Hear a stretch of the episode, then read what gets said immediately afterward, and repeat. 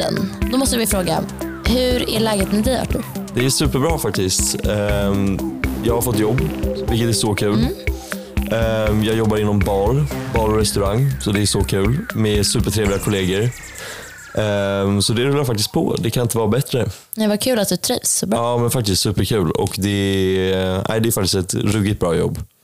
Och jag är superglad att jag väntade och inte bara tog första bästa liksom, utan hittade ett jobb där jag verkligen trivs. För här trivs jag verkligen superbra. Ja, det är ju så skönt. Ja, så kul. Hur är det med dig då? Jo, det är bra. Jag har ju ett halvår kvar nu på studenten. Eller till, ja, tills jag tar studenten. Eh, Så det känns lite nervöst. Typ. Eller jag börjar inse mer och mer att så här, shit, okej, jag ska ut i arbetslivet. Mm, det är lite läskigt alltså. Ja, Då får du gå igenom samma halva som jag gick igenom. mm, exakt. Men det är värt det. Det är skönt. Inga fler läxor. Nej, shit. Jag tänker på det ibland när jag kommer hem från jobbet och ska liksom, vad fan det är något som jag behöver göra. Så bara, nej, det är inte det. Nej, jag fick Kan en, bara- precis ett mail från vår, eh, min mentor.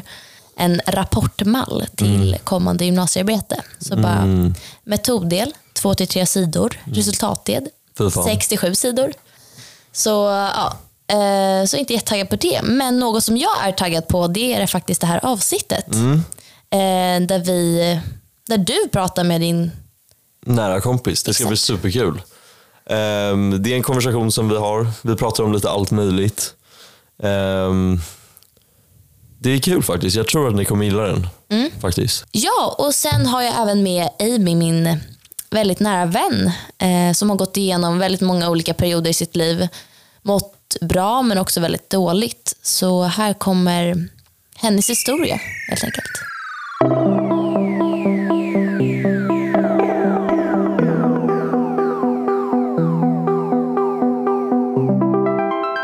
Eh, idag sitter jag med en nära vän till mig som heter Amy. Och eh, Hon kommer prata lite om hennes olika perioder i sitt liv, hur hon har mått och som jag vet så har ju du mått väldigt dåligt ibland. Det stämmer. Ja, ja men du kan berätta lite om dig själv. Vem du är, vem du är som person. Eh, ja, så jag, eh, jag skulle säga att jag är en väldigt, just nu i alla fall, ganska glad person. Eller emellanåt, väldigt glad person. Ehm, och eh, jag har väldigt mycket energi, ofta. Ehm, och jag skulle säga att jag har bra humor. Jag är väldigt omtänksam. Ehm, och ja, Hur mår du för tillfället? Mår du bra eller liksom? Alltså just nu mår jag helt okej faktiskt. Ehm, det går i perioder liksom, när det är så bra, när det är dåligt. Men det är liksom aldrig riktigt så här jätte, jätte, jättedåligt. Nej. Att man mår liksom skit och bara... Men Men du har väl haft perioder i ditt liv där du faktiskt mått väldigt dåligt? ja, det har jag. Vill du eh, berätta lite om de perioderna? Det har varit, eh, alltså jag tror mycket har haft att göra med identitet. Att jag har lite svårt att, ja, jag har haft många identitetskriser emellanåt. Um, vilket har påverkat mitt mående väldigt mycket. Också att jag har känt mycket så här, eh, ja men konstigt med kompisar och jag har känt att jag inte riktigt har hört hemma någonstans emellanåt. Um, och det har påverkat också väldigt mycket. Men ehm, Men något som också man kan tänka är också att ibland så måste man inte alltid veta vad ångesten beror på. nej, precis. Det har också, jag tror det har varit fallet för mig de flesta gångerna när jag har mått väldigt dåligt. Så har jag inte jag riktigt vetat. Jag kan ju såklart nu tänka tillbaka på det och tänka att det kan ha berott på olika faktorer ehm, som har liksom hänt i mitt liv. Och att jag har tänkt, alltså, jag tänker att det har påverkat det, ångesten väldigt mycket. Mm. Nej, men för det kan jag känna att det finns liksom en stor press i dagens samhälle. Liksom idag att man alltid ska placera och typ sätta finger på varför man har ångest. Men ibland har man ju bara en ångestkänsla och liksom inte riktigt kan placera varför. Och där, då, där då kan det också vara väldigt svårt att prata med någon för att man inte liksom har något konkret. Kan Ja. du hålla med? Jag håller verkligen med i det, i det faktiskt. För att det är så himla svårt när folk frågar mig typ så här, men varför har du ångest? Eller vad, vad, varför har du det? Liksom, vad beror det på? då vet jag liksom inte riktigt vad jag ska svara för jag vet ju inte själv. Nej. Och jag tror att det har gjort att jag länge, har väntat väldigt länge med att söka hjälp hos professionella för att jag har känt att det är i princip omöjligt att prata om det. Ja, men jag, liksom att det kanske känns som att, alltså för, för att om det är svårt för mig att placera min ångest, hur ska då en liksom professionell placera varför jag har ångest? Eller Exakt. liksom så kanske man kan känna ibland att liksom, det är därför man typ inte söker hjälp. För det är så här, jag har egentligen inget konkret, konkret problem.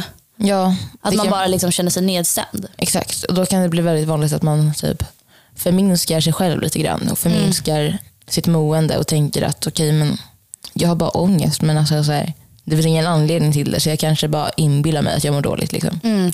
Men också att det leder till att man kanske får ännu mer ångest. Att man inte riktigt vet var, varför man har ångest. Ja, verkligen. Och det, nu blir det lite invecklat, men det, för, för så kan jag känna ibland. Att, så här, att om man har ångest, att man liksom inte säger men gud jag, jag vet verkligen inte varför jag har ångest. Nej. Och att man typ inte heller vill prata om det med någon då, för det är så här, ah, eller så här, vad ska jag säga?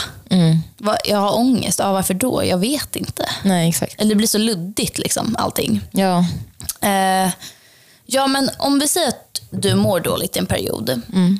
Har du liksom, vad gör du då? För, att liksom, för man måste ju liksom stimulera sig själv, om man säger, ofta. Eller är du bara en sån som liksom gräver ner dig? alltså jag brukar... Jag vet faktiskt inte riktigt. Alltså jag tror att jag kan vara... Ja, alltså det beror på verkligen situationen. Ehm, men när jag har liksom väldigt mycket ångest och då kan jag få väldigt mycket ångest att jag liksom inte kan röra mig ur sängen eller röra mig från mitt hem. Eh, och allting känns liksom väldigt omöjligt för jag får väldigt mycket fysisk ångest. Att jag känner mig typ så här illamående. Eh, alltså blir orolig i hela kroppen och i huvudet och hela världen känns typ konstig. Men tror du, för att jag känner ju dig och du är ju en väldigt hypokondrisk per, eh, person. Ja.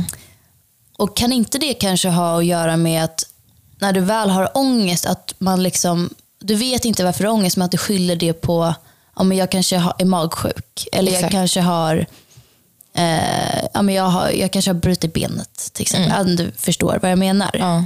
Eller kan du känna, eller kan du liksom inse själv eller att det är så, eller är det inte så? Jag vet ju inte. Jo, men alltså de gångerna när jag har fått fysisk ångest och upplevt det här illamåendet så har jag ju varit jätteorolig att jag ska bli sjuk, typ magsjuk eller matförgiftad eller något sånt. Och det har ju gjort att jag liksom inte vågar röra mig från mitt hem. För min största mardröm är typ att spy på någon offentlig plats eller liksom att bli så här sjuk. Och att jag måste ta mig hem och vara sjuk. Liksom.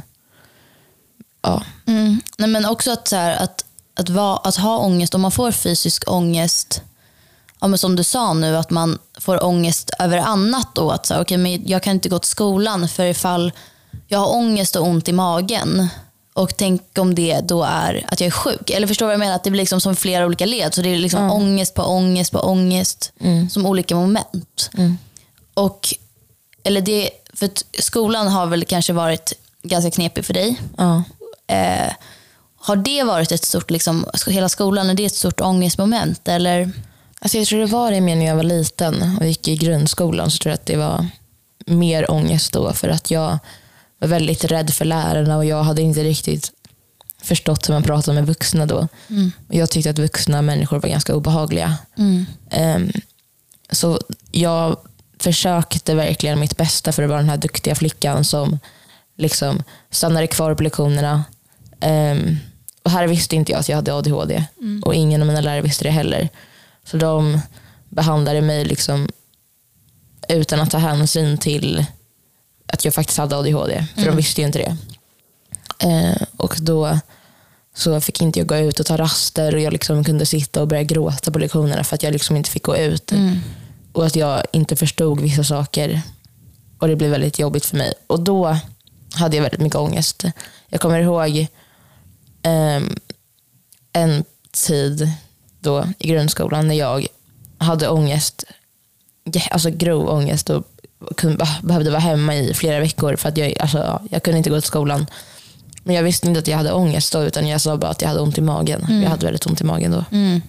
Vilket berodde på ångesten. Men nu i gymnasiet skulle jag inte säga att, det, att skolan ger mig så mycket ångest. Utan jag tar det mer som det kommer och jag prioriterar måendet väldigt mycket. Eh, men kan du känna att du har ju ADHD? Kan du känna att alltså, ADHD begränsar dig? Alltså begränsar din vardag eller, eller har du liksom lärt dig att leva med det? Alltså jag tror, alltså jag fick diagnosen ganska nyligen. Um, så jag har väl inte riktigt lärt mig att leva med det än. Um, jag har liksom inte hittat de här rätta strategierna riktigt. Mm. Uh, till exempel typ för att börja plugga, alltså så här, komma igång med att plugga. Um, men jag skulle säga att i mitt uh, sociala liv så funkar det ganska bra. Eller jag märker inte av det jättemycket när jag är med kompisar. Kanske att jag är mer sprallig och har mer energi. Mm. Men i skolan märker jag det betydligt mycket mer. Att jag har väldigt svårt att koncentrera mig och så. Mm. Och du är, alltså något som jag tycker är skönt är att du är väldigt upp, öppen med hur du mår. Mm. Du har ju väldigt lätt till att säga till människor du står nära att ja, men jag mår inte så bra idag eller mm. jag känner mig lite låg idag och så. Ja. Eh, du har ju också haft en del panikångestattacker. Mm. Hur har du, har du det fortfarande eller hur, liksom, hur vet du att en sån ska komma? Hur känns det för dig? Um, alltså, jag skulle inte säga att jag har det jättemycket fortfarande. Eller det, grejen är det kommer liksom, för mig har jag inte upprepande hela tiden. Eller i vissa perioder har jag det. Till exempel mycket under hösten har jag ofta det. Um, men jag skulle säga ändå, alltså det känns som, jag vet inte riktigt hur jag ska förklara, men hela, alltså, hela världen blir liksom trängre typ. Mm. Den blir trång. Um, och att det liksom, man känner sig, jag känner mig i alla fall ganska ensam. Um, och blir väldigt orolig. Det är som, alltså jag skulle förklara det som att det är som, alltså, som vanlig ångest fast liksom mycket starkare. Mm. Man känner mycket mer och det blir mycket mer fysiskt och psykiskt ibland. Um, det, ibland kan det kännas som att man ska dö. Mm. Um, och ibland kan man känna liksom att det är så här, ja, jag vet inte. Tror du att den triggas av något speciellt eller är det bara när du är i perioder när du har väldigt mycket ångest? Mm. Alltså, jag vet inte om det triggas av något speciellt. Jag tror, eller jo det, jo, det gör det nog i och för sig.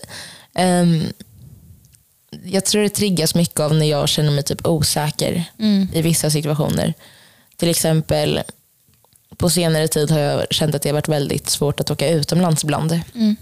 Um, till exempel nu när vi var i Barcelona tillsammans så kunde jag känna att det var väldigt mycket, ja, det var väldigt ångestladdat att vara där för att det var liksom eh, alltså, i en stad där typ så här, jag vet inte, det, var, det kändes bara lite otryggt ibland. Men är det som att, alltså, är det som att du har ett ganska liksom, stort behov av kontroll och att när du är utomlands att du liksom inte men riktigt är hemma och liksom har, vet liksom. Så jag, eller dina rutiner.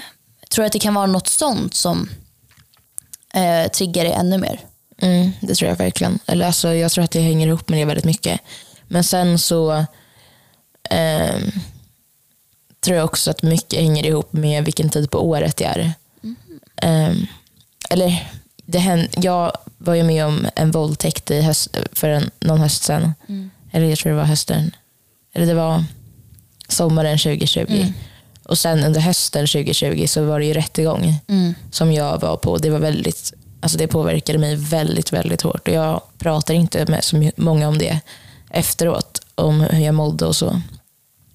Um, och sen när det har blivit höst, nu de senare åren, så har jag känt liksom ännu mer ångest på hösten. Mm. För att jag liksom för du liksom påminns på ett sätt? Ja, mm. alltså omedvetet. Jag går inte runt och tänker på det så mycket faktiskt. Men det är som att min kropp vet. Typ. Mm. Att så här, det är som en klocka som är så här, okej okay, nu är det den här tiden på året så nu kommer du må riktigt dåligt. Liksom. Ja. Eh, det är ju verkligen ett alltså, jättehemskt trauma eller vad man säger, som, man, mm. som man säkert har hela livet men kommer liksom lära sig att leva med det. Men mm. känner du att du har fått rätt professionell hjälp på grund av den händelsen? Eller känner du att, att du liksom inte ville ha den hjälpen? Fattar du vad jag menar? Alltså jag kände nog ändå att det var, jag vet inte riktigt. Alltså där och då, precis efter det hade hänt så tyckte jag att det var väldigt jobbigt att prata om det. Och jag ville bara glömma bort det liksom, och aldrig tänka på det igen. Men nu när det har gått ett tag efter så, och hela processen, den här rättsprocessen är över, um, så känner jag ändå att jag skulle nog må bra av att bearbeta det mm. med någon professionell. För att det är ändå liksom en, en så pass konstig händelse som, man liksom, som ingen ska behöva gå igenom. Um, och jag tror att det fick mig att känna mig lite onormal och att mitt liv, ja, jag banade ur liksom lite mm. grann och kände att jag inte var på rätt väg längre. Ja, men det fattar jag. Och jag har också uppfattat det som att det är väldigt svårt att få hjälp nu när man eh, fyllt 18. Mm. Att det är mycket svårare, liksom, att man måste mer ta hand om det själv. Ja. Och det, det tycker jag är någonting som är väldigt konstigt. För bara för att man är 18 så Alltså vi är ju juridiskt vuxna men ändå att man borde få den hjälpen man faktiskt behöver. Mm. Och att liksom att de ser och hör en lite. Mm. För jag vet att, hur, hur är det med BUP nu? Man kan inte... Man får inte gå till BUP efter man har fyllt 18. Så Nej. jag blev ju typ utskriven därifrån eller vad man säger. Nej, så fort jag hade fyllt 18. Ehm, och till en början så hade jag en tid på, så här, jag vet inte riktigt vad det heter, men någon vuxenmottagning typ. Mm. för folk med ADHD och liknande diagnoser. Mm. Men jag missade ju såklart den tiden och därför skrevs jag ut, vilket nu kanske är lite fel av vården. De kanske borde gett mig typ en till tid. Mm. Um. Ja, det kanske är också så att man har svårt att komma dit. Det tycker jag ändå att, att det måste vara någonting som de respekterar. Mm. Och att det är ju, att gå till en psykolog är inte alltid lätt. Alltså, Nej, precis. Folk, det är ju ett, ett stort kliv. Mm. Det är väldigt modigt och eh, väldigt bra att liksom ta hand, ta liksom söka hjälp av professionell vård. Mm. Och även fast den vården inte behöver vara bäst så är det väl ändå ett bra kliv tycker jag. Mm, jag håller verkligen med dig. Eh, nej, för jag kommer ihåg det när, när du inte fick gå till BUP längre mm. och att det var ganska jobbigt för dig. Mm. Att så här, för det är väl ändå kanske en trygghet att liksom alltid ha någon som man kan gå till. Men att inte bara kunna gå dit längre, det känns ju jättekonstigt. Ja, verkligen. Det är som att det var liksom någonting som bara bröts ur mitt liv. Liksom, som hade varit, jag hade ju gått dit så himla länge. Mm. Um, så det kändes faktiskt väldigt konstigt att inte få gå dit längre. Och speciellt om man kanske inte riktigt har någon annan vuxen att prata med heller. Mm. Mm. För det är också så här, det är ofta vuxna som kan hjälpa bäst. Sen såklart så vill ju alla eh, dina kompisar och liksom så hjälpa dig också. Men jag tror alltid att det, den professionella biten är bäst i sådana extrema fall. Mm. Okej, okay, men om du hade varit, säg om du skulle ge liksom ett råd till dig själv när du var mindre. Vad hade det varit för råd? Mm. Tänk inte så mycket på vad andra tycker om dig själv, mm. hade jag sagt till mig själv. Och jag hade nog sagt också att typ, alltså kanske just där och då fokusera mer på mig själv än vad jag fokuserar på min omgivning. Mm. Det tycker jag är ett väldigt bra råd och att så här, för jag tror att jag har svarat samma faktiskt i den. Mm. Att inte bry sig så mycket. Mm. Och det är så kul för att man, alltså, under den tiden när man var liksom, när man började typ högstadiet eller lågstadiet liksom i skolan. Det, det var ju då man hade, liksom, eller det var då jag hade liksom jättemycket ångest, presentationsångest. Eh, liksom för vänner, man skulle vara så himla cool, man skulle liksom testa nya saker. Och Det är en så onödig stress för man kommer ju möta på så mycket annat i livet som spelar så mycket större roll Verkligen. än att vara cool framför några kompisar. Liksom. Som man typ inte kommer att ha kvar. Nej, I, I många fall ja. så, man, så är det ju väldigt lätt att man glider ifrån de här kompisarna. Eller att liksom, Ja. Ja, och jag umgicks med eh, människor typ när jag gick i fyran, femman eller vad det var.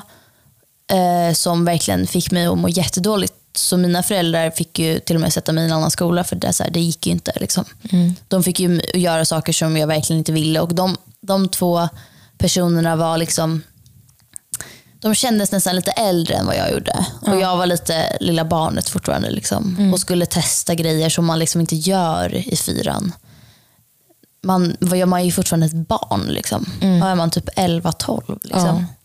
Och det är bara så stört att man ska vara så himla cool. Och så kan man ju känna fortfarande idag också, kan jag hålla med om. Men det har ju verkligen släppt. Ja, gud ja. Att liksom inte den här prestationsångesten och så här, ja, folk får väl tycka lite vad de vill. Liksom. Ja. Eh, Okej, men eh, vad känner du om framtiden? Känner, du känner- att du har ett hopp? Jag känner hopp om min egen framtid i alla fall. ja. Eller min närmsta framtid. Ehm, jag vet liksom, alltså jag har många olika saker jag vill göra efter studenten. Ehm, och som jag liksom så här, Det är nästan som att jag vill göra så mycket så att jag inte riktigt vet var jag ska börja. Liksom. Ehm, Du har väl lite beslutsångest? Du har ju sökt till lite skolor och du Ja. har... ja. Oj. Men det är väl bättre det. Jag, jag, tycker att, eh, eh, jag tycker att det ska bli väldigt kul men också väldigt ångestfyllt att gå ut skolan. Mm. Eh, alltså, jag känner det mer och mer ju närmare det kommer. Att man, alltså att man bara shit, gud det här blir nog inte så lätt som jag trodde. Nej. Man har liksom i 13 års tid sett fram emot dagen man ska ta studenten. Mm. Och nu är det så nära att det är liksom, Nej, men jag fattar ingenting. Och Nej. att, mm, jag känner bara att jag nästan får lite ångest av att prata om det. Att så här, jag kanske inte har ett jobb då. Eh, ja, men då ska jag börja jobba heltid. Eh, flytta. Alltså det är så mycket vuxna grejer och jag känner mig inte så vuxen. nej inte jag heller faktiskt. Nej, och det kanske är bra också för att Ja. vi är fortfarande barn. Och jag pratade med min pappa, han sa, han bara, nej jag känner mig inte heller vuxen. Fattar att man liksom aldrig kan känna sig vuxen någon gång. Nej. För det finns ju alltid folk som är äldre än en. Ja. ja, men jag tänker typ att man känner sig vuxen typ när man skaffar det här typ familjelivet. Om man gör det då. Ehm, och att det typ kommer göra att man känner sig mer vuxen. Men jag vet faktiskt inte. Nej. För jag vet inte om ens som, ens som min mamma känner sig vuxen. Liksom. Nej, exakt. Och alltså, det är ju klart att jag tycker man märker det nu när man blivit äldre att ens, alltså ens föräldrar är faktiskt inte bara ens föräldrar, de är faktiskt människor också. Och att, man, att de kan ju också vara riktigt barnsliga. Exakt. Ja, och inte bara på det här sättet att de liksom, kan vara lekfulla och så, men alltså liksom göra saker som man tycker är barnsligt och fel gjort. Liksom. Fattar du vad jag menar? Ja. Och liksom, de har inte all, all koll i världen. Liksom. Nej, de kan inte allting. Nej. Det tänkte man när man var liten. Ja, man trodde ju att ens föräldrar var liksom superhjältarna. Men Ja. man, det tycker jag är verkligen intressant hur man, hur man, hur man liksom lär sig att se att ens föräldrar liksom också har problem och att de mår dåligt ibland. För det har man ju aldrig tänkt innan. Man har ju liksom aldrig, eller i alla fall inte jag, jag har aldrig tänkt att mina föräldrar mår, mår dåligt ibland. Liksom. Alltså jag tror att det är superviktigt typ, att, alltså för föräldrar att typ, våga gråta framför sina barn. Mm, det tror jag också. Bara för att liksom visa att så här, man kan få känna känslor och att det är verkligen okej.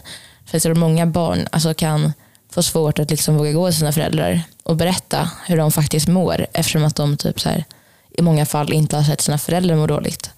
Ehm, och kanske därför är svårt att tro att, ens förä- att, de, alltså att föräldrarna faktiskt kommer känna igen sig eller kunna hjälpa dem. Mm, och det tycker jag är väldigt viktigt du säger. Att, så här, att jag har ju till exempel aldrig sett min pappa gråta någonsin. Eh, och det är också så här, Han är inte omänsklig. Jag vet ju att han mår dåligt ibland. Men det är bara en sån här sak som är liksom... De tror ju att vi ska bli obekväma av att se det. Men det hade jag verkligen inte blivit. Jag hade faktiskt nästan bara blivit så här, alltså känt en liten lättnad. Eller bara så här, okej så vi är här nu, jag och mamma, liksom så här, att, att hon kan våga gråta framför mig, visa känslor och typ så här.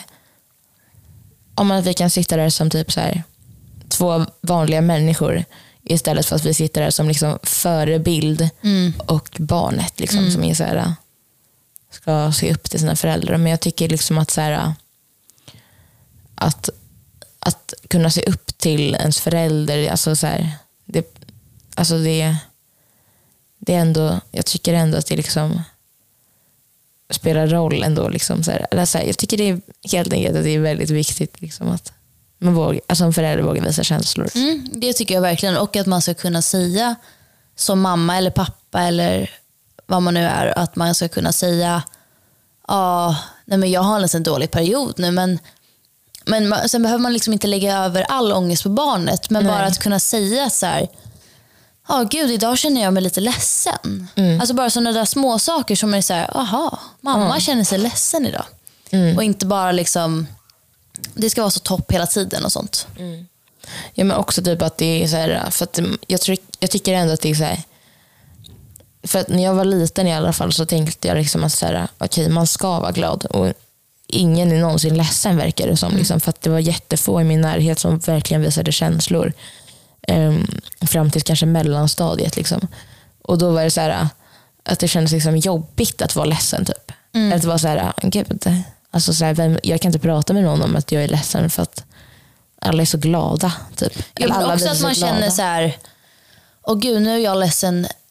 Gud, jag vill inte dra ner stämningen. Mm. Förstår du vad jag menar? Att så här, jag vill inte gå till mamma nu och säga att jag är ledsen om hon är på jättebra humör. Mm.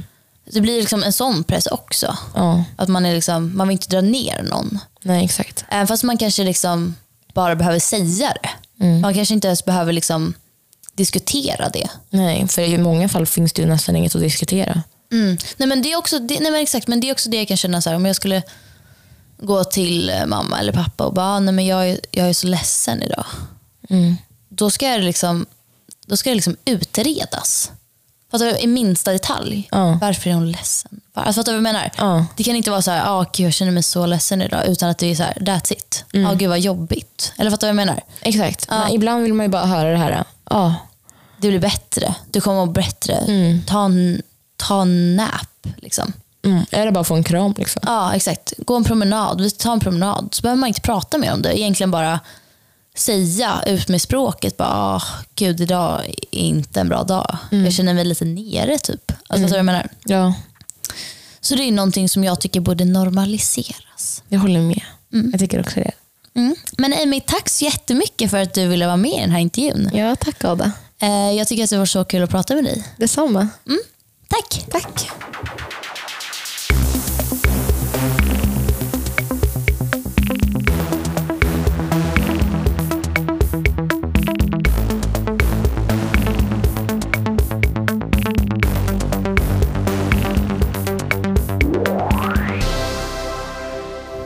Eh, nu är det så här att vi har en gäst med oss här på podden som jag ska intervjua och det är så kul. Och det är faktiskt min alltså, absolut bästa kompis som är här idag. Som jag har bjudit in till vår sköna studio. Ehm, och han är här för att prata lite om sig själv, ta upp lite problem, ge lite tips. Lite det som podden går ut på. liksom. Prata lite så och vi kommer ha, vi kommer ha sjukt intressanta eh, konversationer. För att det är det som är bra med den här killen, att det flyter på väldigt bra när vi pratar. Eh, Så det är ju superkul. Vill du presentera dig själv lite? Jajamän. Eh, jag heter Ottar. Jag är då bästa vän till Arthur. eh, Bland Jajamensan. många andra titlar. Ehm, och ja, God vän till din poddkollega också, Ada. Och det känns väldigt kul för mig att få vara med här. Mm. Nej, men så kul att du är här faktiskt. Så kul. Men vi börjar lite så här. Hur är läget Otta? Hur mår du?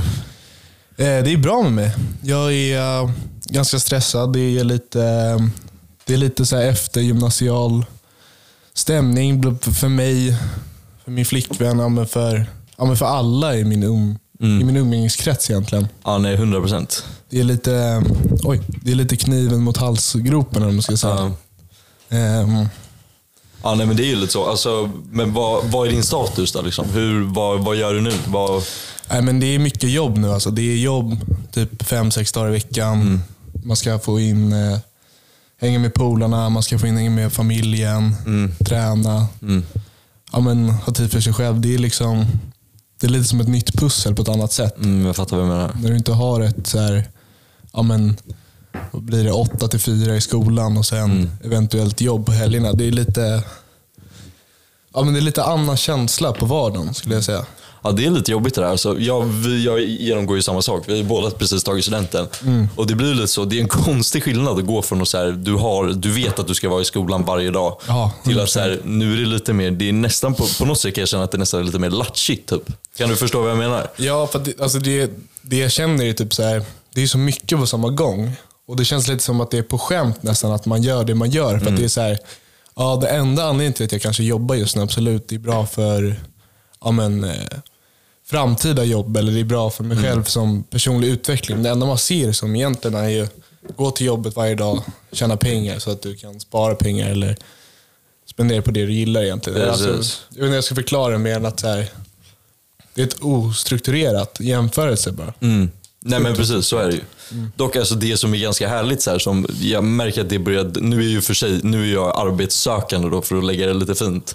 Men alltså jag är ju arbetslös då och håller på att söka jobb. Ja. Men till mitt försvar så har jag ju faktiskt tackat nej till ett gäng ställen. Mm. Ehm, och, och vad jag vill komma någonstans med det, är att, alltså så här, att inse att så här, nu kommer du gå till ett ställe, men du, får, 100%. men du får betalt. Ja, Det är ju ganska härligt. Alltså det, finns ju både det finns ju upsides and downsides verkligen. till det. liksom. Alltså men, jag, ja. jag har ju alltid haft så här en, en vy av att typ jobba så här kontor. Typ. Jag, är så här, jag hör när min pappa berättar om sin, sina kontorstider på typ, ja, men vad blir det? Ja, men 90-talet. Och han är så här, ja, vi, vi jobbade alltså arslet av oss varje, varje vardag. Sen var det fest hela helgen. Sen samma sak, samma sak. Så där. Och man tänker bara, ja men det där, liksom, det där Ja. låter ju svinkul. Så här, Det han låter är- jävligt nice. Nej men visst, och han har träffat alla sina bästa vänner där också. Liksom. Ehm, och Jag tror att det är, man får ju verkligen en by av så här, hur det ska vara. Alltså, oavsett vad man har byggt upp själv eller vad man får höra från andra. Så är det alltid så här, ja, eh, ja men både du och jag är ju lite estetiskt lagda. Mm. Vi tänker ju båda kanske så här, ja men på ett eller annat håll kanske att det finns en utväg i ja men något estetiskt uttryck eller sådär. Så är liksom jobba känns så jäkla, det känns så på riktigt. Ja, verkligen. Fattar du vad jag menar? Jag förstår vad du menar. Jag tycker det är lite, Det är lite läbbigt. Jag har tänkt lite på det där. Alltså, fatta om man skulle komma sent. Liksom. För att jag kom ju alltså, till skolan, jag var liksom sen hela tiden. Men om, det, och så, om du kommer sent till skolan, nej vad säger jag, om du kommer sent till jobbet, då är, liksom, då är det fire. ja nej men alltså det är, alltså jag kommer ju fortfarande sent till mitt, alltså där jag jobbar mest. Mm, men där har du ju ganska bra, alltså. Det är, alltså jag har ju bra förutsättningar absolut. ja, det var det jag menade. Men eh, jag jobbar då för min flickväns eh, morförälder egentligen. Ja. I en bokhandel. Ja. Eh, och absolut, jag, jag känner ju dem väl och sådär. Eh, och jag är precis som Arthur inte svinbra på att hålla tider. Framförallt under tidiga månader. Liksom. Nej, det är väl lite där vi har funnits varandra, i det slappa.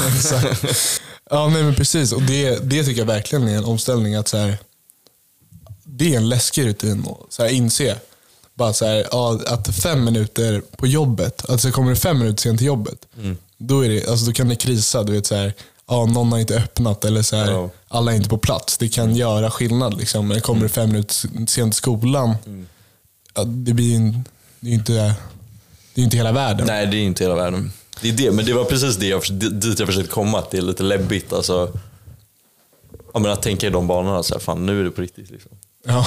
Men, men samtidigt så är det så här, nu får vi också betalt. Alltså, det är ju sådana saker. Och jag tror inte, alltså, jag, vet inte, jag, jag söker jobb nu, vilket så här, det, är fan, det är skitjobbigt. Ja, jag förstår. Ehm, eh, för att så- det är så här, du, söker, du söker 300 tjänster, du får svar av 10 tjänster, varav sju stycken är nej.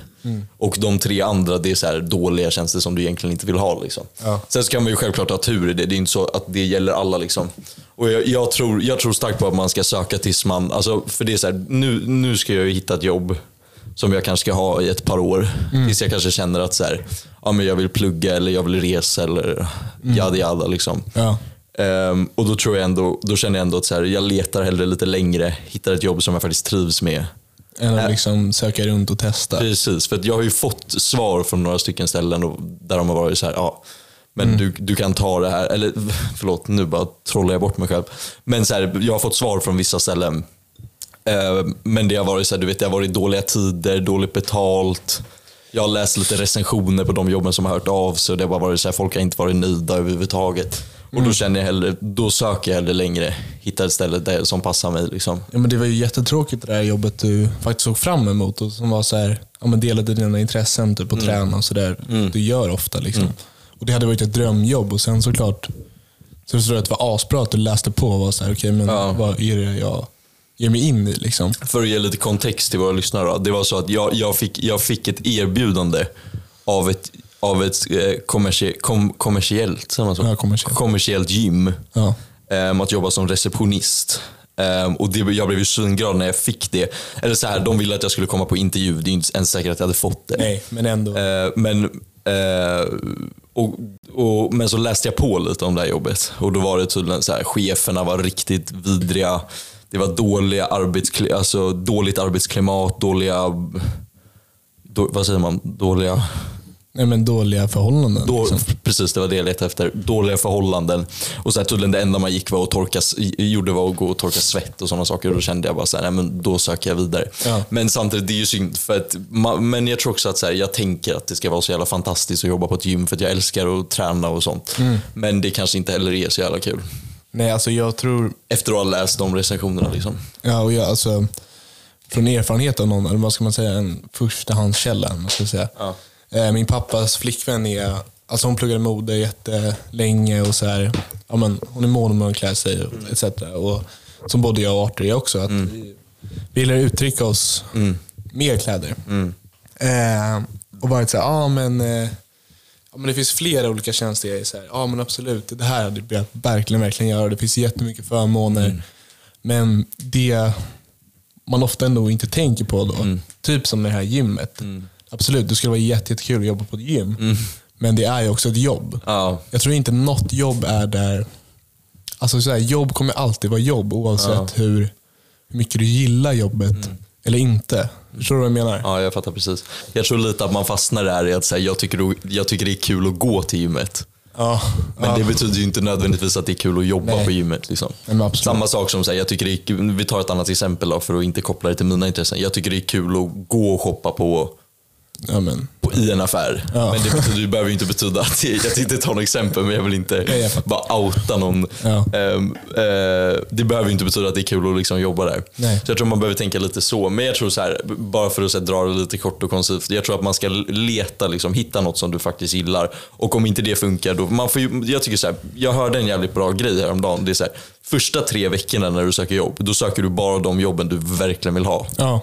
Sen om det är så att de tre veckorna har gått och du inte har fått svar eller blivit kallad eller fått något. Ja. ehm, då, får man ju, då får man ju sänka sina krav lite Ja. och gå ut därifrån. Och Det tycker jag var sjukt bra. Och det är väl typ lite det, det, det jag har gjort. Liksom. Men alltså så är det också, ingen av oss har väl egentligen någon...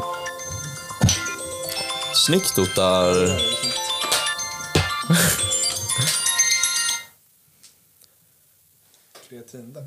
Är det så pass? Var det det det var? Ja. Så, ehm, Jag satt på nattläge nu. ja, bra. Ehm, Ja, då har vi lärt oss något idag. Har vi lärt oss någonting? Ha icke på mobilen! det är också ett jobb där. Ja, precis. Ehm, var var vi någonstans? Nu tappar vi tråden. Ja, men ny kula då? Ja, men precis. Det är ju lite det. Men det, det är också lite, det- alltså för att så här, eh, det är ganska läskigt alltså, att börja på en ny kula. Det är så här, nu växer vi upp på riktigt. Det känns som bara de här, så här två månaderna eller vad det är sen, liksom, tre, fyra månaderna. Bara, bara det känns som att man känner att så här, nu, jag tvingas liksom, till att växa som person. Ja, 100%. Det behöver ju inte alltid vara någonting positivt, men det behöver ju inte heller vara någonting negativt känner jag. Nej, men det där tycker jag också är så jäkla... Alltså så mycket man får höra från äldre, framförallt, det är ju också så här. Ja, när jag tog studenten då visste jag redan vad jag ville bli och jag visste vilket universitet jag skulle göra. Alltså, De visste allt. Ja. Men då det, många andra säger också tvärtom. Ja. Medan om man pratar kanske med, ja, med någon generation över oss eller bara några år över oss så är det ju så här, det är helt tvärtom. Det är folk är vilsna i ja, men fem, fem år innan de vet vad de vill göra. Alltså typ bara till exempel vår väldigt nära vän Otto. Ja, Eh, en, ja, en vän jag haft väldigt länge. Har bara alltid varit sen, sen jag träffade honom första gången till alltså, att vi slutade skolan tillsammans. varit så här, ja, men, han pluggar jätte, jättehårt, han vet exakt vad han vill. Och sen, alltså redan från sjuan typ. Och det var allt från så här, "Ja, jag ska tjäna jättemycket pengar, jag ska bli hjärnkirurg i Las Vegas. ja. Eller så här, åh, han ser jätte jättemycket upp till sin storebror till exempel. Ja. Vad skulle han bli? Typ så här, landskapsarkitekt. ja, det var något sånt. Eh, och absolut, det är ju skitbra att ha sådana där liksom, tankar. Om, han vet ju att han vill tjäna mycket pengar. Han vet att han vill, eh, alltså med något högakademiskt, eller hur man ska uttala sig. Alltså, Välutbildad, högutbildad. högutbildad människa. Liksom. Men även nu när han, eh, när han tagit studenten jobbar han heltid på, på en ICA tror jag. Och eh, tjänar in pengarna så att han ska kunna säsonga och hålla på. Liksom. Alltså jag tror bara, jag menar med den jämförelsen är att så här, det är noll, noll stress. alltså även för de i vår ålder som är så här, oh, jag vet exakt allting om Jag tror inte man ska lyssna för mycket på de människorna. För att, alltså, av erfarenhet som både du och jag har, ofta de som säger så, Mm. det känns som att det är ofta de som behöver leta längst. För att du vet, de är så sjukt inställda på att de ska, så här, det ska bli det här och så ska det bli det här. Och så när de väl börjar på det Ja. så inser de så här, ja men det här kanske inte var så himla Nej, verkligen. eh, liksom, fina sommarängen. Alltså, jag tror också att det är så här, precis som jobb, det är, en så här, det är, det är klart det är en fin inställning. Och så här, jag tror Man ska vara öppen för allt och man ska pusha sig alltid. För jag tror inte det är så här, oavsett om det är jobb, eller om det är plugg eller om det är ja, men nästa steg i livet eller vad det nu är, så är det ju, allt är ju jobbigt. Alltså, allt är verkligen, det går med jobbiga saker i allt. liksom. Ja, absolut. Och så här, för mig som, när jag jobbar på den här bokhandeln, Mm. det är inte ett garanterat heltidsjobb. Så att jag har hamnat i den där lilla svackan också. Med att så Mm. här, ja, men kanske inom en månad så kanske jag är helt arbetslös. Jag har ett annat deltidsjobb som jag inte heller trivs jättebra på. Nej. Eh, och jag har, Du gör ju inte det alltså? alltså jag gör det men det är mycket obekväma tider och det är inte att jag känner att tiden är worth a while. Ja. Är det inte superbra betalt eller? Alltså det är bra betalt. Det är med att det är så här, om jag ska jobba där heltid, då är det fem dagar i veckan, fyra timmar per dag. Och jag slutar jobbet klockan åtta, halv nio. Och då känner jag att mina dagar kommer bli allt för liksom, ja, men, knöliga. Jag vill inte att det ska vara Nej, så.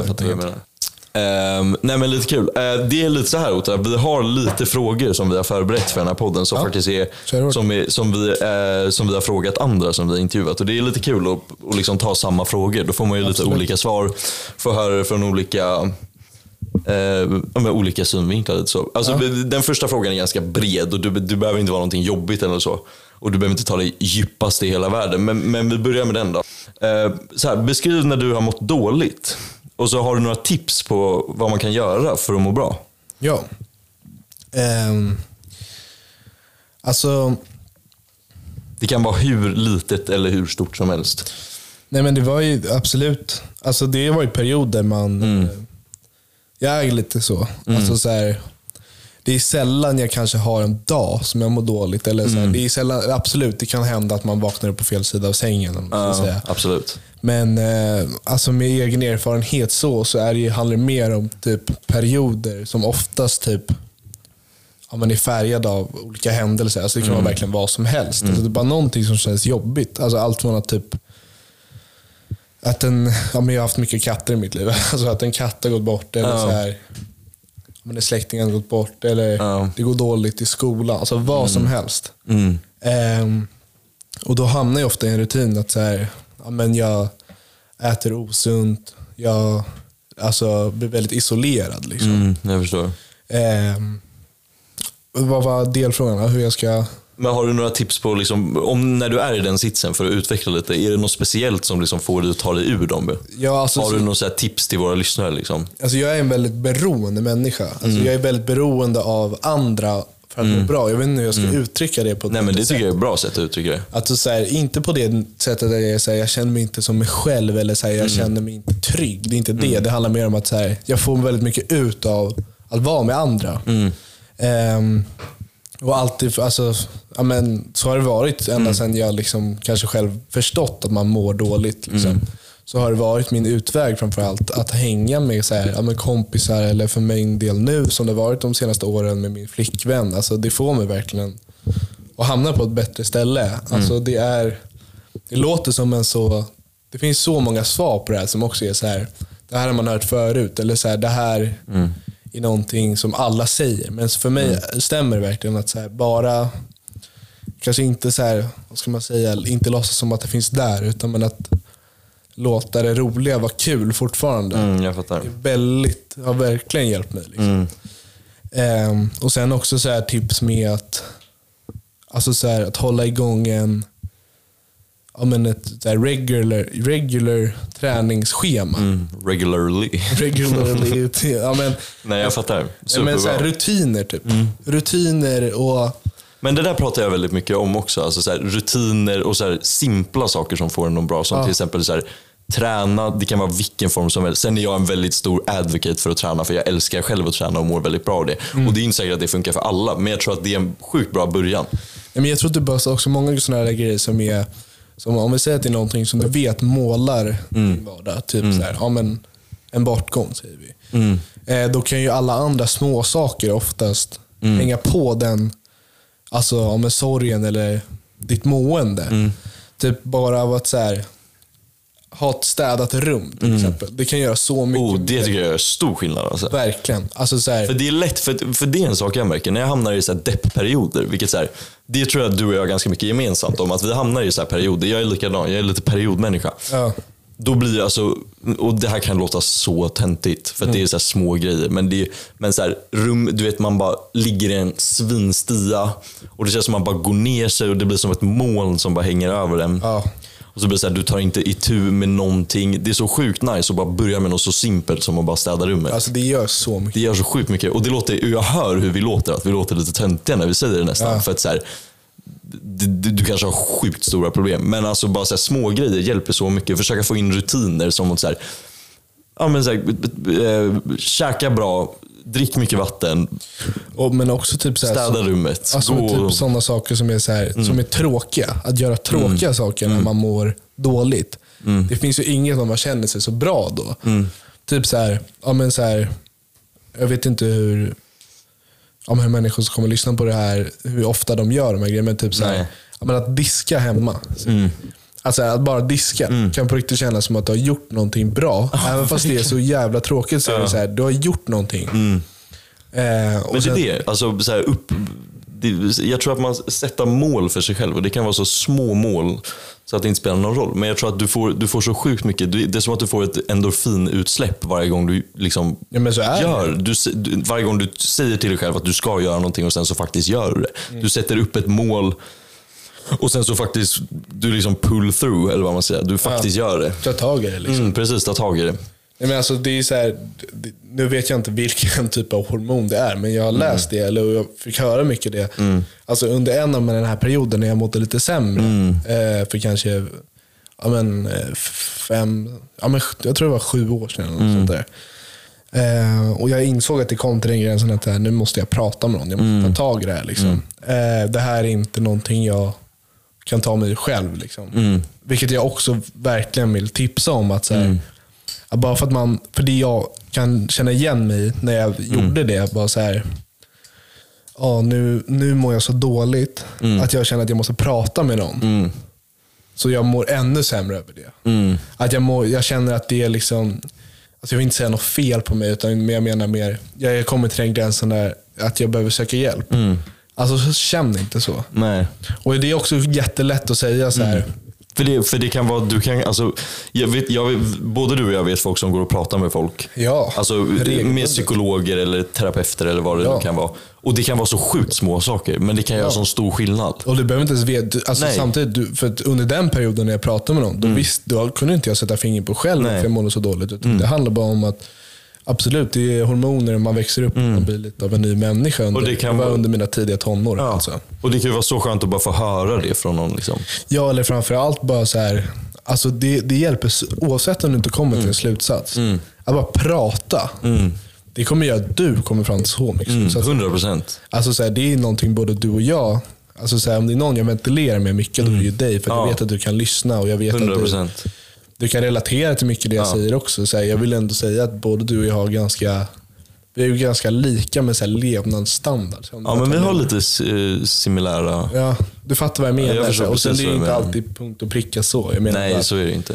Men ändå... jag känner att jag kan relatera till. Ja, men precis. Jag tror att det är viktigt att hitta någon som som du känner att du kan ventilera till. Och någon som du känner att du kan ventilera till och att det ger dig kraft. För det kan ju vara så, vissa människor kan du ju välja att prata med men det känns som att det känns liksom inte bättre efter. Nej. Men att hitta någon som du faktiskt känner att så här, den här människan backar upp mig. Ja. Jag får kraft av att prata med den. 100%. Och, men också att du kanske får konstruktiv kritik tillbaks. För du vill Ja. ju inte bara ha någon som säger ja och som bara håller med dig i allt. Liksom. Ja. Det kan ju absolut vara skönt ibland om det bara är små grejer. Men så här, eh, nej, men det tror jag är viktigt. Och Det kan ju vara vem som helst. Det kan ju vara, det kan ju vara en utbildad, alltså en, en Ja. terapeut, pedagog, var- alltså psykolog. Men det kan ju också vara så lite som en kompis eller en förälder, ett syskon. Det kan vara, det kan vara, det här det låter också så här, som en jätte, det låter som en grej man hör i skolan, men som faktiskt fungerar för mig. Alltså så här, När jag pratade, bara pratade, och så säger jag tänkte att jag pratade med mitt husdjur. Jag tänkte att jag pratade med min katt när jag bara ventilerade. Att bara få höra sig själv säga ord och tankar gör också att du kommer till så mycket slutsatser. För du märker själv vad du kanske har hakat upp dig på, eller saker du ja, men kanske tycker det är jobbigt på riktigt. Eller, utan du, kan, du reder ut så mycket av att bara få det ur dig. Liksom. Ja, 100 procent. Så bra. Ja, men fan, det där var ett sjukt bra svar Ota, tycker jag. Det kändes som att vi kom fram till mycket. Tack så mycket. Ska vi ta nästa fråga då? Kör hårt. Ehm, eh, hur, men, har du en snus till mig? Det var det. Fan vad bra.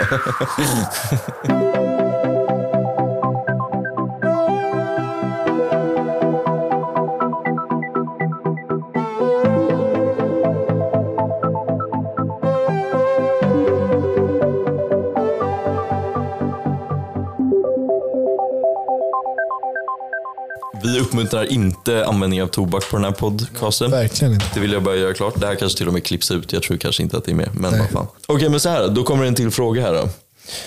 Ehm, eh, bara så här, för jag tänker så här, berätta lite mer om vem du är. För nu har vi suttit och pratat om mycket saker, men vi vill ändå att tittarna ska kunna få en liksom, relation till dig. Ehm, bara lite exempel. Så här, relationer, vad letar du efter? Vad är du orolig för? Den kanske vi redan tog lite på innan. Ja. Men så här, lite så liksom. Berätta. Vad, alltså, gud, det kanske blev en alldeles för bred fråga. Ska Nej, vi skita vi i kan, den vi kan eller? ju köra del, alltså del för del. Men, så här, men berätta lite, vad är, bara så här lite roligt, lite gossip. Vad är din relationsstatus? Ehm, Det kanske vi redan har eh, fiskat lite om innan, eller vad man säger. men, eh, men jag är i en stadig relation med min flickvän. Kul. Det är kanske den som är men mest vad ska man säga, men kopplad till mig. kanske, eller man ska säga. Vad menar du? Nej, men det är ju den jag är Ah, okej, jag mest. Ah. påverkad av och kanske och i den relation jag verkligen känner är väldigt hälsosam och vi har hittat en, en punkt där vi är väldigt trygga i varandra. Liksom. Ehm, för det där är också verkligen en sån här välmående grej. Alltså så här, en flickvän pojkvän relation som också är min första. Eh, det är klart det inte alltid varit aslätt. Det Nej. är klart det har varit gånger man har varit skitarg, skitledsen eller sk- alltså, skitglad för den delen. Men jag känner verkligen att jag är i en stabil liksom, relation. Kul. Hur länge har ni, alltså jag vet ju redan svaren på de här, men, Ja, så här, men hur det- länge har ni varit tillsammans? För Eh, våra lyssnares. Ja, vi blev tillsammans i, på vårterminen i nian Mm. och eh, har varit tillsammans nu under hela gymnasiet. Och eh, ja, going strong. Ja. Snart fyra år. Ja, stadigt ju. Det, jag tycker det är kul att ta upp det, för att du är ett väldigt bra exempel på att så här, om man träffar någon tidigt, det behöver inte betyda att det kommer ta slut. Liksom, Nej. utan att det faktiskt kan hålla. Och Det kan ju vara lite kul för våra lyssnare att höra, för att Ja. vi, vi riktar oss eh, framförallt till ungdomar. Och Jag tror att det är många ungdomar som har en, en andra halva, eller vad man ska säga. Ehm, och, och det, för det kommer jag ihåg att eh, det kan ju vara en oro. Liksom. Jag hade en flickvän eh, tidigare liksom, som inte är min nuvarande flickvän. men, men det spelar ingen roll. Eh, men, men jag kommer ihåg att det var alltid en konstant oro att så här, det här kanske inte håller. Liksom. Men Ja. i ditt fall så har du ju faktiskt gjort det. Nej, absolut. Och det så, ja, alltså jag tror att en väldigt, så här, en väldigt enkel grej i relation, alltså framförallt också när du är ung, det är klart att jag fattar att det är en annan grej att vara i en relation. Att så här, ja, man kanske inte alltid tänker det här är någonting som kommer last forever. Eller det här är någon jag kanske inte ser en framtid med om 25 år. Det fattar jag också. Det fattar nog alla. Att så här, absolut, du är ja, en bara ung kvinna eller man som, som söker lite kärlek såklart. Eh, och vi har ju liksom sett kompisar komma och gå ur relationer flera gånger under den här perioden. Och vi har liksom, jag och min flickvän då pratat om det och varit så här, men hur kommer det sig att det har fungerat? Liksom? Eh, Vad har ni kommit fram till då? Bara för att ge lite tips liksom. Om ni har några. alltså, jag skulle säga typ att, precis som jag sa innan med så här välmående, verkligen bara ha en öppen alltså, konversation, öppen relation höll jag på säga. ja, det, är, en- det kan man ju också ha. kan man också ha. Men alltså typ, om det fungerar för er, kör hårt. Jag menar bara att så här, alltså, prata om allt. Prata om det. Men det är också så här, Men det, det är kul att du säger det, för det kommer jag ihåg att det pratade vi om när jag skaffade min, alltså min nuvarande, skaffade, det låter ju helt sjukt. på gatan. Nej, ja precis. Bara plocka. Eh, nej, nej, men när jag blev tillsammans med min nuvarande flickvän då. Ja. ehm, att så här, att det kommer jag ihåg att det tipset gav du mig, att så här, det är väldigt viktigt att bara prata om allt. Alltså bara små saker, allt. Och det hjälper ju enormt. Nej, alltså, hjälper för, väldigt för det är någonting som jag verkligen tänkte på när du sa det och verkligen fortfarande tänker på. Mm. Och det är sjukt viktigt att bara här, ta upp det. Gå inte och tänk på det. För att, alltså, det enda det led, leder till är att du, bara blir, du blir sur på din, på din andra halva. Jag kommer inte på något bättre adjektiv. Eller adjektiv. ja, men din partner. Ja, och partner, skitbra. Ehm, det går ju bara, du blir bara sur på din partner och det leder till att så här, ni håller grudges emot varandra och sådana saker. Och det leder ju inte till någonting bra. Om du vill att det ska hålla, då måste ni ha, alltså, ni måste vara öppna om allt med varandra, i princip. Ja, alltså så här, det är klart. Det finns ju saker man har lättare och svårare att prata om. Och det finns Absolut. saker man kanske inte vill. Alltså så här, det, det det jag tror som Mm. förstör. Det är rädslan av att riva upp. Typ. Precis. För att absolut, de här små grejerna i början kan, kan kanske riva upp. Och det, då får, det är också väldigt bra att riva upp. För att river du upp så kan du lösa, annars kan du inte lösa någonting. Nej, precis. Alltså om du väntar på en, ja, så här, kanske en dålig vana hos din partner ska sluta. Då kommer ju inte den partnern fatta det själv. Den kommer ju bara se dig ja, men kanske irriterad eller arg på dig. Eh, eller nu har jag blandat ihop alla termer. Men du kommer bli arg på din partner eller irriterad eller ledsen på din partner utan att den förstår varför. Och alltså Det förstör ju verkligen som du säger, mycket mer än vad det hjälper. 100 procent. Och det tror jag också är här, precis som alltså, med kompisrelationer. Alltså det finns ju gånger du och jag behövt prata om saker som, Absolut. som har liksom rivit, bara, alltså, som har liksom... Men jag tror inte att man ska, för, för jag tror så här, jag tror att man, det är, man ska prata om allt. Men jag tror att ibland kan du också säga, du kan behöva ta din tid. Ja. För du kan behöva tid att tänka igenom det och faktiskt reda ut dina känslor och vara så här, vad är det faktiskt jag känner om det här? Ja. Och, och Det är därför jag tror inte man ska vara rädd för just det här med att riva upp. För det är, så här, för det är inte konstigt att du kan känna att så här, en händelse kan ha hänt och du kanske inte kan prata om det förrän två, tre, fyra, fem veckor efter. Ja. Ehm, men då måste din partner bara ha respekt för det. Alltså, jag, jag tror bara att så här, med, om allting, alltså, absolut, man ska ta sin tid om saker man tycker är viktiga. Eller om man vill inte låta missförstådd. Alltså, så här, om du litar så pass mycket på den här partnern att du inte känner att du kan säga vad som helst utan att riva upp någonting. Då kanske det inte är helt rätt då heller. Man ska, jag tror man ska känna att man måste ju ta sig själv först i en relation också. Så är det, ju. 100%. alltså det är klart du har ett annat typ av ansvar. Men att inte se sig själv som nummer ett alltid, det, det förstör bara. Mm, 100% Och jag tror också att så här, någonstans så måste du själv må bra för att kunna vara i en relation också. Ja. Det känns som att jag, by, jag kanske byter lite Nej, spår där. Men, ja, precis. men jag tror att det är också sjukt viktigt. Att så här, man måste all, du måste alltid fokusera på ditt eget välmående. Och Det Ja. kan vara någonting som man aktivt behöver jobba med. 100%. Alltså, det vet ju både du och jag. Ja. Alltså, Ehm, ja. Men, det, ja, men jag, vet, jag har inte så mycket mer att säga om det. Men jag tror att det är väldigt viktigt. Liksom. Nej, och det, alltså, det är det jag tror många i... Eh, alltså så här, om man ska byta, eller inte byta spår, men om man ska lägga till ett spår av typ så här... Eh, om, om vi pratar, eller riktar oss mot unga, så är det också väldigt så här, aktuellt med, med sex. Alltså så här, vad sex är för en människa skiftar ju väldigt mycket. Ja. Och absolut så många kände, i alla fall i vår umgängeskrets, när det började liksom närma sig de där ja, men 15-16. Liksom. Då var det mycket 17, så här, 18, 19, det vet man ju inte. Liksom. det, det kan verkligen vara vilken ålder som helst. Vilken ålder som helst. Det, det jag menar är mer så här, jag tror om man får utgå ifrån en norm som Mm. är så här, man börjar väl ändå tänka på, på sex och samlevnad, eller man ska säga, Mm. från men typ 13, 14. Och så här, ehm, det är ju många sådana relationer man har sett komma och gå som har byggt på sex. Alltså Mm. Ja. inte då att så här, ja, vi är tillsammans för att vi har sex, utan för Mm. att man tänker att det är någonting man måste ha. Precis. Exakt. Ehm, och det tror jag har lett till att man har sett många relationer komma och gå. 100 procent. För att det ska ju bara vara som ett plus egentligen. Ja, eller alltså så här, det ska bara det ska bara ingå i en relation. Ja, 100 procent. Men det ska inte alltså, vara grunden till en relation. Nej, och sen så säger jag inte att jag tror, jag tror inte någon tänker det. Jag tror inte någon är så här, ja, fan vad nice att ha en flickvän eller pojkvän som man kan ligga med. Utan jag tror att det mer handlar om så här, att man kanske lurar sig själv till kärleken på det sättet. Nej, precis. Och det ska man absolut inte göra. Sen också, bara för att ha det sagt, så ska man ju också vara sjukt respektfull mot sin partner. Ja. Ehm, det, nu byter jag spår en gång till, men jag bara kommer att tänka på det, för det kan ju faktiskt vara ganska bra att säga.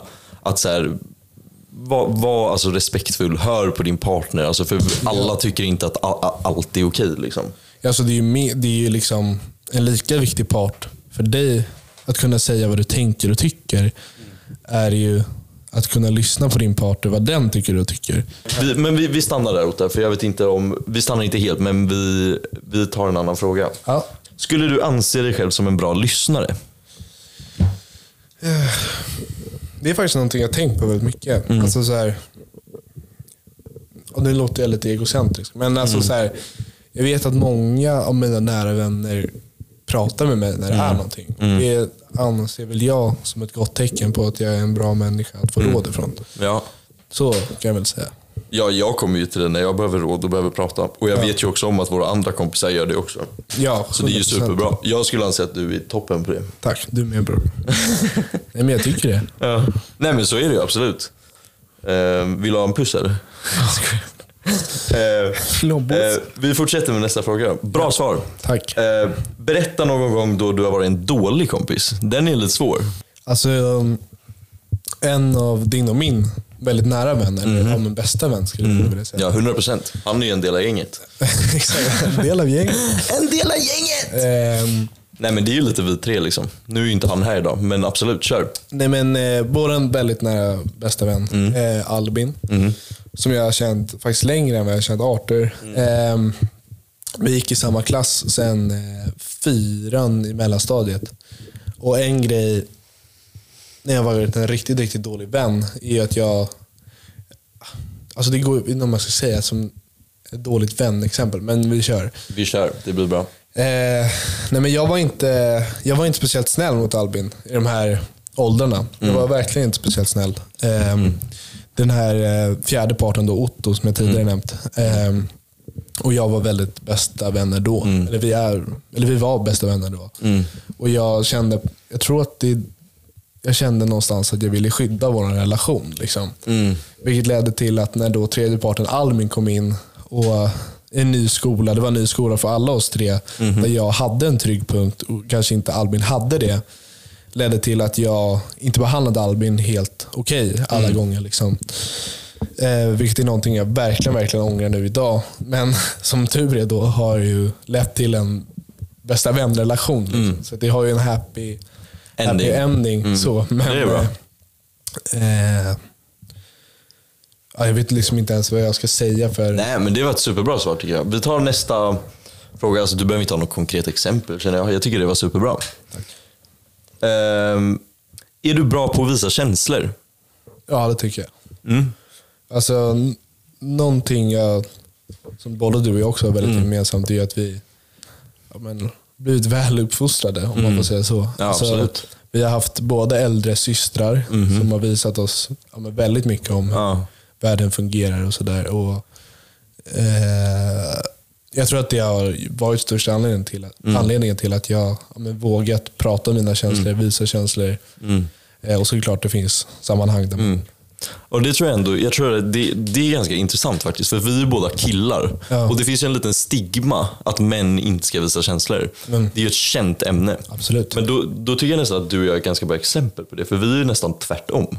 Ja, absolut. Ehm, Vi visar för mycket känslor. ja men typ alltså. Ja. Vi kan ju, man kan ju hitta oss på ett hörn ibland på fester och stå och hångla liksom.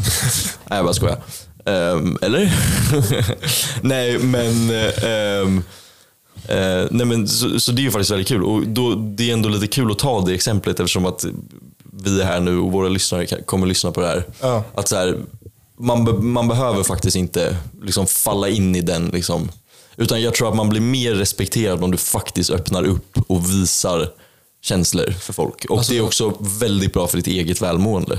Alltså det, det jag tror är en väldigt lätt väg för det, det är att hitta människor du verkligen litar på. Alltså 100%. typ, typ som att här, du, när du och jag träffades i sjuan var det ju så här, då hade vi, alltså, för att vi från början byggde relationen på Att slåss. ja, men, ja, det gjorde vi i och för sig. Typ. Men alltså när Nej, vi byggde vår, ja, men ändå, om jag får säga så, genuina relation Mm. på att vara ärliga och snacka om det mesta.